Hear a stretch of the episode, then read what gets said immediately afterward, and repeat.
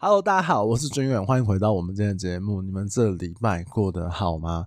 今天想要跟你聊一下，我自己如果要卖房子的时候，我评估价格的几个想法，关于就是周边的成交行情，还有在开价的想法上面来跟你做一些讨论。那正式开始之前呢，还是跟各位分享一些无关紧要的小事。我最近无关紧要的小事呢，就是。我正式成为了 Toys 的粉丝。我不知道你们知不知道 Toys 这个人，他以前是打电动的电竞选手，世界冠军 T O Y Z。我最近在他的影片上面得到非常非常多的快乐，太好笑了。而且我是发挖他之前的影片来看，他真的是影片鬼才耶，直播鬼才，脑袋很清楚，然后反应很快。然后因为他香港人，讲一些台湾的这个这个话。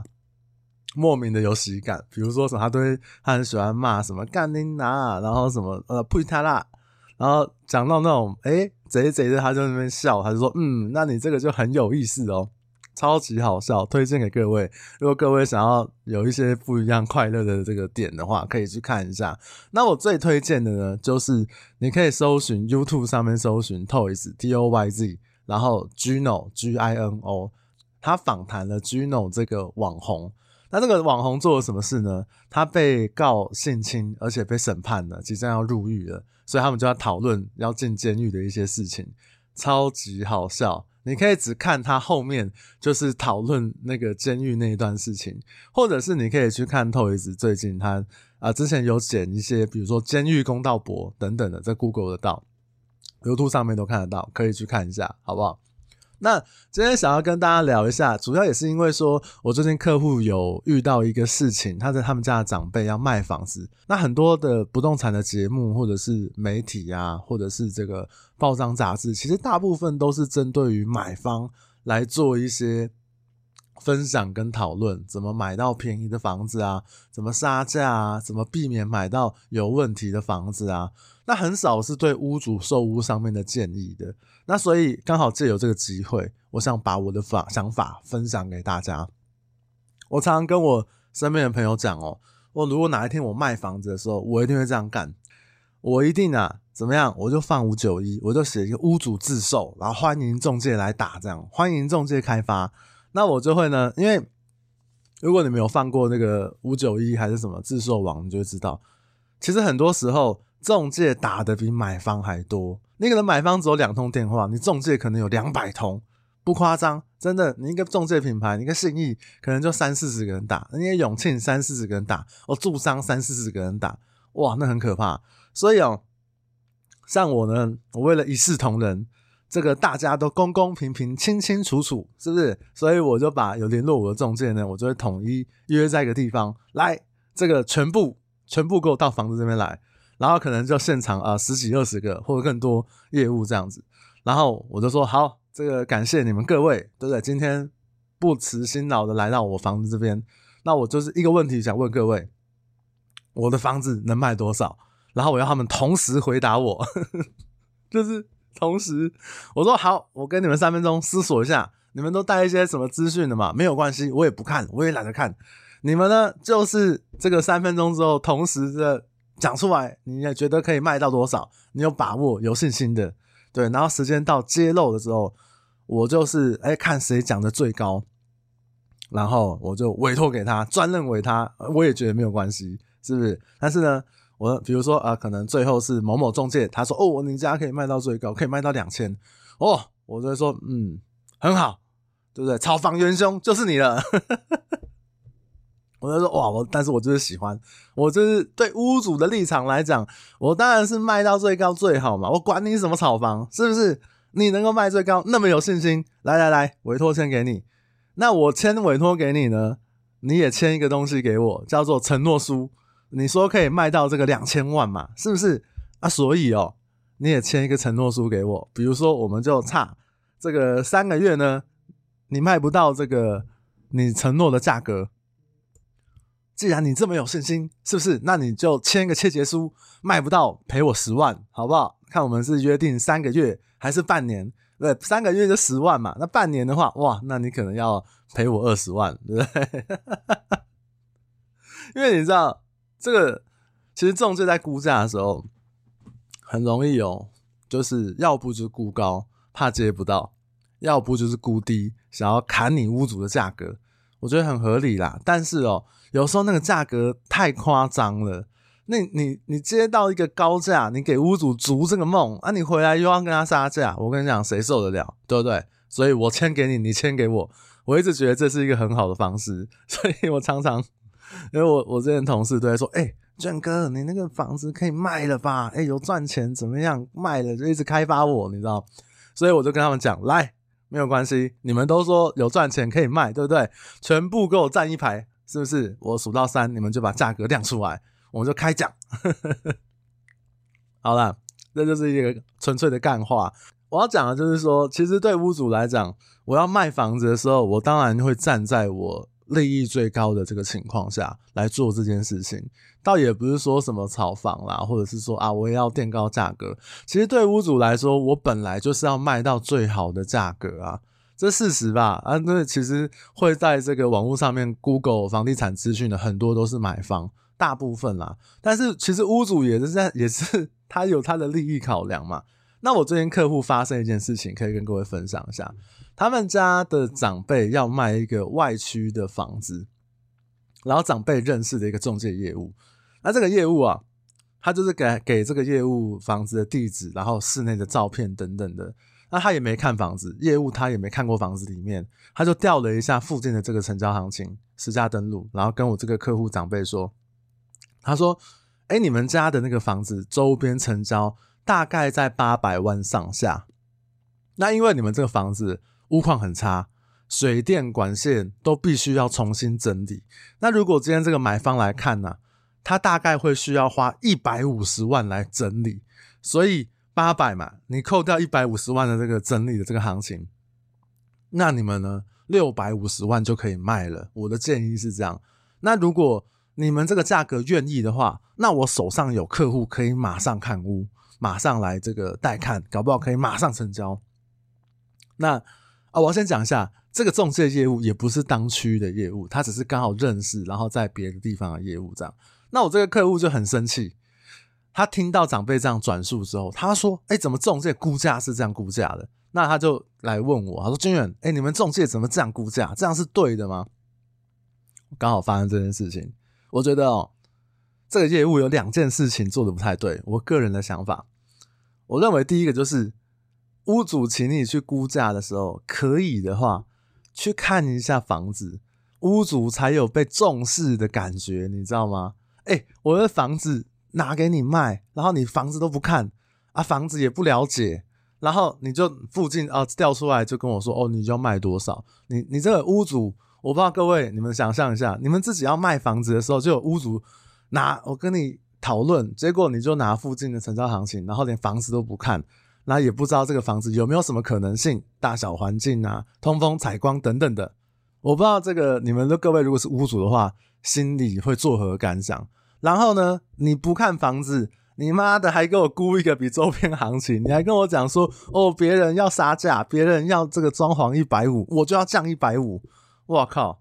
这个客户都还没杀价，你中介就先跟我杀价。如果你是屋主，听到会爽吗？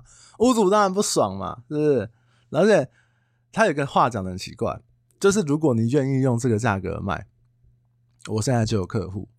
那其实一般的人听到这种话，很直接的会把它联想到说，哦，那你是不是要报给投资客，闭着眼睛都可以买？或者是说，可能算起来，因为那个房子我大概看了一下，后来我有调了一下资料，然后大概了解一下之后呢，我觉得那个房子如果是六百五十万，这个出租的投报率超高诶、不一定投资客、自产客买来闲钱放在那边收租，那投报率都超好诶、那我有闲钱，我也愿意买的这个数字诶，那我觉得这个这个过程会让屋主会觉得说，你根本没有用心在。帮我想办法去争取我的最好的利益嘛？你只在杀价，客户还没有杀，你就先跟我杀，所以我觉得这个是第一个可能不太合适的地方啊。然后第二个就是，我觉得行情的判断，我们中介从业人员或者是屋主，我们自己在判断行情的时候，请注意，行情我认为它是一个区间，判断的过程它会有一个区间，而不是一个点。不管你是卖公寓、卖电梯、卖旧、卖新，甚至只是卖台北市的豪宅，都是这样子。比如说大安区仁爱地堡，大家都知道嘛，对不对？那你从这几年、这十年来地堡的成交行情，可能是从两百一到两百九十八，二九八那一间可能是这个最高的，我没记错的话，它单价就差了八十万。但是可能会因为房子不一样的这个条件，不一样的栋别，靠近的位置，靠建国南的，然后靠仁爱路的等等的不一样的位置呢，还有它的屋况，像这种等级的房子，装潢没有在跟你开玩笑的，有些就是拿来当招待所，有些就是哦自住的装潢，用的很漂亮，很华丽，然后再配合当时的这个市场豪宅市场的买气政策贷款的部分来做价格上面的评估，那你每个屋主都说，哎、我实他登录，我看到两百一，我就只卖两百一就好吗？不可能嘛！那你每个屋主都说，我看到那个二九八，我就来挑战三百，挑战当初的那个什么彭淮南防线，是不是？豪宅我就是要突破三百万，那也有一点难度嘛，因为现在的市场还有屋龄也变老等等的状况，除非你有些特殊条件。公寓的部分也是，因为我们看公寓，我的客户他是公寓的房子。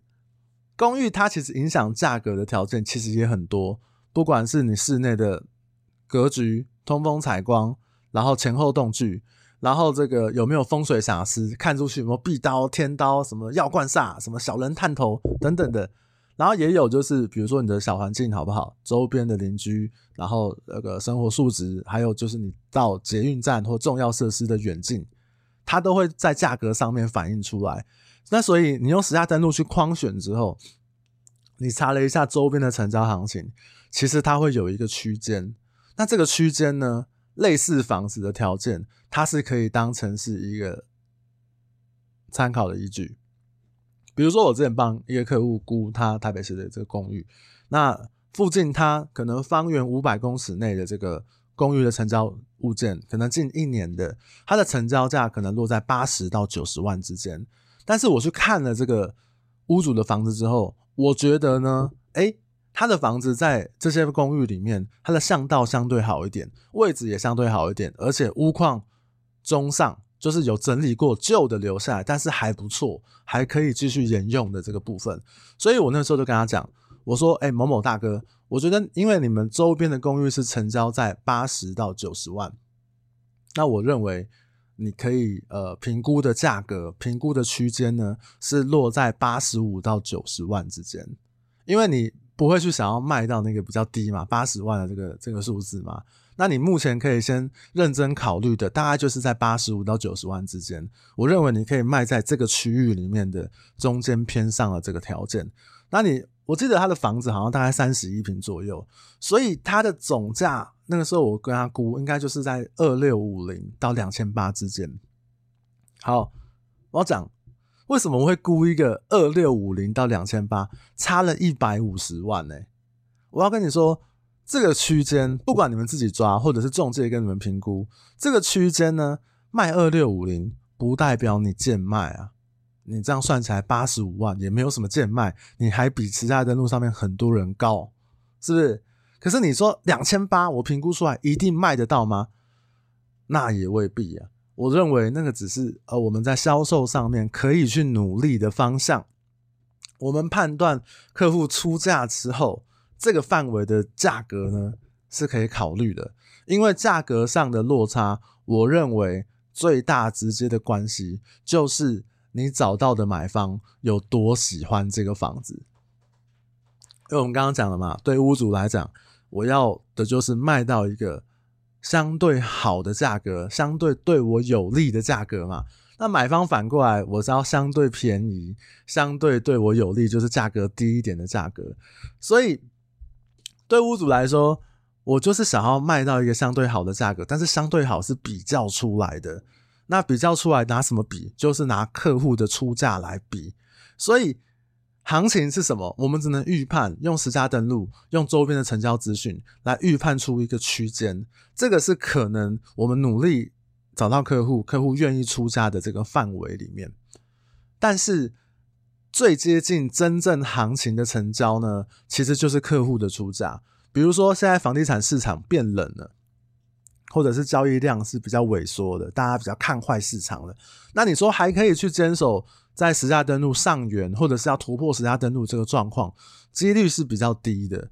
那买方喜欢这个房子的程度呢？比如说他看这个房子，他就是六十分，那六十分他就会出一个他认为六十分买到的价格。那如果我们常会碰到一些可能成交它是比较呃偏高，或者甚至是创行情的，那买方为什么会用这个价格买？比如说有地缘性，他的亲戚、他的爸爸妈妈住在这附近，住在这个社区，或者是这个房子他有一些不得不买的理由，比如说他算命师跟他说：“哦，你这个房子买了会发财，会赚钱。”或者这个。看房子看到腻了啊，算了啦，我不想看了，就这一间啊，加一点就算了，反正我是之之后自己要住的，所以买方才是决定最后的成交价的重大关键因素。那很多屋主都问我说：“哎、军远呐，那你这样讲，是不是我卖越久，我放的时间越长，就可以卖到越高的数字，就可以找到最好的买方呢？”那也未必耶。为什么？比如说，我跟各位举一个好几年前我们公司呃，之前公司有曾有接过的一个房子，那它是一个电梯的房子，在新北市。我们那个房子呢，社区其实也还不错，那房子也很标准。它那个时候一开始的开价是二四九八，带看第一周的时候，就有可能接近十组、八九组的客户去挤爆那个房子，你知道？以前我们都会讲这种叫大拜拜，大家都挤在那个房子里面，然后大家都去看，因为这社区还不错嘛。那第一周的时候，就出现了一个很喜欢这个房子的客户，因为他的长辈住在这一栋，所以他认为，哎，我回家，我回我爸妈家，我就是电梯刷上去，我非常非常的方便，他就直接出到两千四百万，开二四九八，然后出两千四，哎，各位想一下，哇，这个很有诚意，而且当时两千四这样算起来的话，真的是突破实价登录这个社区的创新高价，结果。屋主呢，想要再追高，对，哎、我卖了第一周就可以卖到两千四，那我如果卖一个月，不就可以卖到两千八了吗？开玩笑，他当时的确是想要追高，没有要卖两千八。后来呢，他就跟我的同事讲说：“哎、某某某啊，我跟你说，我觉得哦，你这个价格差太多了，我不要，我觉得开二四九八太便宜了，那我就开。”是不是要开到二八八零？对不对？我认为我可以再往上加个两成。那我同事就跟他沟通嘛，但是你这价格太夸张了，什么什么什么的。那结果后来呢，这个房子我记得改开二六五零还是两千六，我有点忘记了。然后这买方当然也不要了嘛。哎、你你这个价格你是怎样？哇，你坐地起价啊！你我都已经出了一个相对不错的价格，你还要怎么样？你还要这样子把我当白痴，对不对？那我买，我不是真的白痴吗？是不是？后来两千四客户也不要，那因为他改开到两千六以上之后，其实很多客户是认知不到的，所以后来我记得这个房子卖了快半年，大概四五个月之后，最后成交价你们知道多少吗？最后成交价二二八零，因为它是后面那段时间客户出价出到最高的数字，这个屋主想要去追到可能两千四以上，甚至两千五，是没有人出得到的，但是。他也觉得说，诶，为什么一开始有人出得到，那为什么后面就没有？那是因为客户什么时候出现是不知道的，你没有办法去预测说，哦，房子会越卖越好或越卖越差，因为它其实是跟客户的这个选择，还有客户喜欢这个房子的程度，甚至是跟市场环境的氛围状况都有一点关系的。所以最后成交二二八零，少了一百二十万，少了一台国产国产车，诶，对不对？那屋主后来，因为他也是真的要卖嘛，他有一些资金考量换屋什么的，所以他就这样错过了一个好的价格。那其实现在的这个成交行情这个区间里面，有时候我在跟客户、跟屋主讨论的时候，其实我都会希望屋主这边想一想，就是哎，某某大哥没有关系，你希望你有你的价格好，那我只是想要请你想一个问题，就是什么呢？你现在看到现在的实价登录。你现在看到现在的市场氛围，你现在看到现在的这个呃呃政策的一些状况，或者是市场的一个一个情况，那你看到实价登录之后，你想买多少？如果你今天你是来买房子的人，你会怎么出？你会不会想要杀价？你会不会想要从低谈？或者是你会不会觉得我、我觉得我没有办法追到最高？或者是你这个房子哇屌炸天，我就是要用突破天际的价格来跟你买，对不对？这是看屋主自己的想法。但其实你卖了一段时间，其实你可能就会发现，可能客户他出价有高有低，你终究就是卖给一个对你来讲价格相对有利的一个数字。那我们能够提供，或者是我们自己做功课参考的这个区间里面呢，其实它是辅助我们做一些判断而已，并不是说中介跟你说我一定卖到多少，那就是多少，也不是说哦中介一定可以给你卖到一个很高价或很低价。我觉得市场还是你把房子拿出来卖之后，客户的出价才是最接近行情的数字，因为你卖的它就是上实价登录，它就是行情，你要高卖，你要低卖。都是要愿打愿挨嘛，买方跟卖方同时协议好这件事情嘛。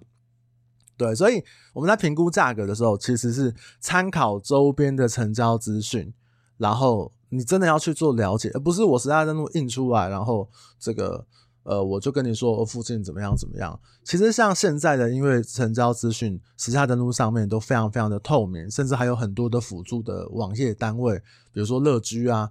比如说实价登录、比价网啊，其实它都会把地址、成交楼层，然后成交的时间，那甚至比如说像乐居，它可能社区的位置图，它是面哪边的？面前面面树海的，面后面面河景的，还是面社区中庭的？它都会整理的很清楚。所以以前就是中介那种估价，比如说为了要去接到委托，他就把。成交价故意讲得很高，哎、你专任委托给我，你交给我，我最有信心。或者是说呢，你为了要，你可能想说，啊，反正我估多少，你都是要卖高价啊。屋主心态就是这样子啊，那你就故意估一个很低，你就故意想要跟他好，跟他跟他这个想要卖高的心情呢制衡一下。但是我认为这种沟通方式都不容易得到屋主的信任，因为屋主现在随便查一下，随便问一下。大概都可以了解我的房子附近成交在多少，那该做的是什么？应该是说，我们去整理比屋主可以查到更完整的资讯，比如说实价登录，我们真的把每一个地址都调出来，有没有车位拆算的问题，有没有这个特殊交易的问题，甚至它的巷道条件，它大概的这个状况、轮廓，或者是屋况条件等等的，我们都可以整理出来。来跟屋主做讨论，我认为这样讨论价格比较容易讨论出一个区间，这样的价格判断呢也比较有价值，而不会是一个点。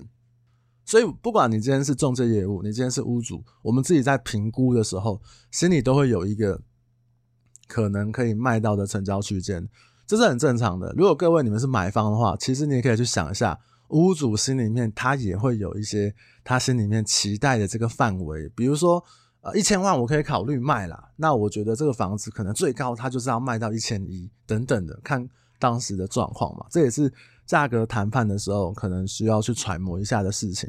那以屋主的角度来讲，你心中的这个价格，你在签委托的时候要不要告诉中介？你爽就好，对不对？比如说。哎，这中介我不信任。哎，我跟他讲，他就把我帮帮我把这个底价给乱讲出去。那我干嘛？我白痴啊？是不是？或者是说，呃，你自己也希望保持一些谈判的筹码，或者是我故意，哎，中介怎么样？我就说要开高，那开高来跟你耗。我认为啊，以我一个仲介角度来讲，我认为都。还好，那是你的自由啊！一个一千万的房子，你想要卖到一亿，那是你的自由，那只是卖不卖掉、卖不卖得掉的问题而已。但是，其实我想要表达的是，其实应该是针对周边的成交行情来做一些判断跟讨论，是理性的讨论。如果你希望卖到一个哇耀武扬威、这个民族英雄的价格的话，那你可能就要等很久的时间，你可能要等这个市场更成熟，或者是这个房地产大涨，然后你等得到。那我们必须要很认知这件事情。那如果你愿意用实价登录，就是用行情配合现在的市场状况来做调整的话，那你也许可能三个月或多久就卖得掉，你就可以拿着钱去做一些事情。但是这个讨论都是在比较理性、比较客观的情况下。那你有心中讨论的一个数字之后，那当然，我认为更重要的其实是广告开价。你看到大部分的这个房子，它都会有一个广告的一个开价嘛？那开价，我认为是更重要的，因为对屋主来讲，我今天最有利的情况之下，其实是很多出价，然后我从里面取其高，我来判断现在市场上面就是这些买方对我的房子出的价格的想法在哪边，那我来评估一下嘛，是不是我就挑一个最高的价格来卖这样子？这个是一般。我们在卖房子评估，你不是那种特别急，一定非卖不可，或者是你有一个时间可以测试市场的这种心态下来讲这件事情。但是开价呢，请你务必要符合两个条件。第一个，你要有人愿意来看。什么叫有人愿意来看？比如说，你这个社区呢，总共目前有十户出来卖，跟你同样条件的三房加车位的大社区有十户出来卖，大家都开一百一到一百二，你老大呢，你特别帅，你要开一个一百四十五，谁要看呢？对不对？你就等于是帮大家垫背嘛。大家在买方在搜寻的时候，你就是会被排在下面嘛。啊，那我既然我一个外商圈的客户，我来看你这个房子，我今天。我哪有那么多时间给你看时间呢？搞不好房子都涨得差不多，我就是先找便宜的，或者是我觉得条件好的、楼层高的，我就先来看。所以你的开价如果高于周边也好，或者是高于一般买方对于这个区域的认知的情况之下，不会有人来看，看的人也非常非常少。甚至是来看的时候呢，你只是陪公子玩球的，对不对？你就是帮其他的这个开一百一、一百二的这个屋主呢。来做来来陪他们在市场上面耗的，所以这个是第一个认知。开价最好是有人愿意来看，因为他愿意来看之后，你才有后续。那后续是什么？就是洽谈啊。你这个买方看了你的房子，比如说我来看了之后，诶，我觉得这房子我很喜欢，它又符合我可能八九成的一些对于房子的想法，那我愿意出价。这是一个很重要的点，就是这个价格呢。不会让一般的买方觉得说，干你这个屋主根本就乱开价吧？最附近成交都是在一百到一百一，哎，你就给我开一个一百八，那我怎么出啊？你既然都要卖一百八，我才不要嘞！我就只会用行情，我搞不好九十几万跟你出价，开始谈，那都有很多很有可能。所以，当你这个房子，比如有人看，但是有时候他是客户不敢出价，或者是他觉得啊，这个屋主没有诚意卖啊，这个价格太。太高了啦，你就就就就算了，就就我就不要出了，我就就看别间这样子，那你就会错过一些机会。这个机会是什么？不是说卖掉的机会，是你错过你把房子可以测试市场上面对你价格认知的机会。比如说，你这房子给了十个客户看，三个客户出价，一个出九十五，一个出九十八，一个出一百零三。那要卖给谁？应该是理论上来讲都是卖给比较高的嘛。那如果你卖了三个月，一样价格，可能客户出价都落在，甚至还有九十几，一定有更低的啦，可能八十几万、九十几万，然后到一百出头，可能就是一百零二、一百零三，可能因为你的房子屋况比较差一点，或者是有什么样条件，市场比较不好一点，那你就可以去判断嘛。那可能这段时间客户出价在哪边，这个区间里面我取其高。去，或者是我认为不如我的预期，那我就继续放着，我不卖，或者是我就放着慢慢卖，我觉得都 OK 啊。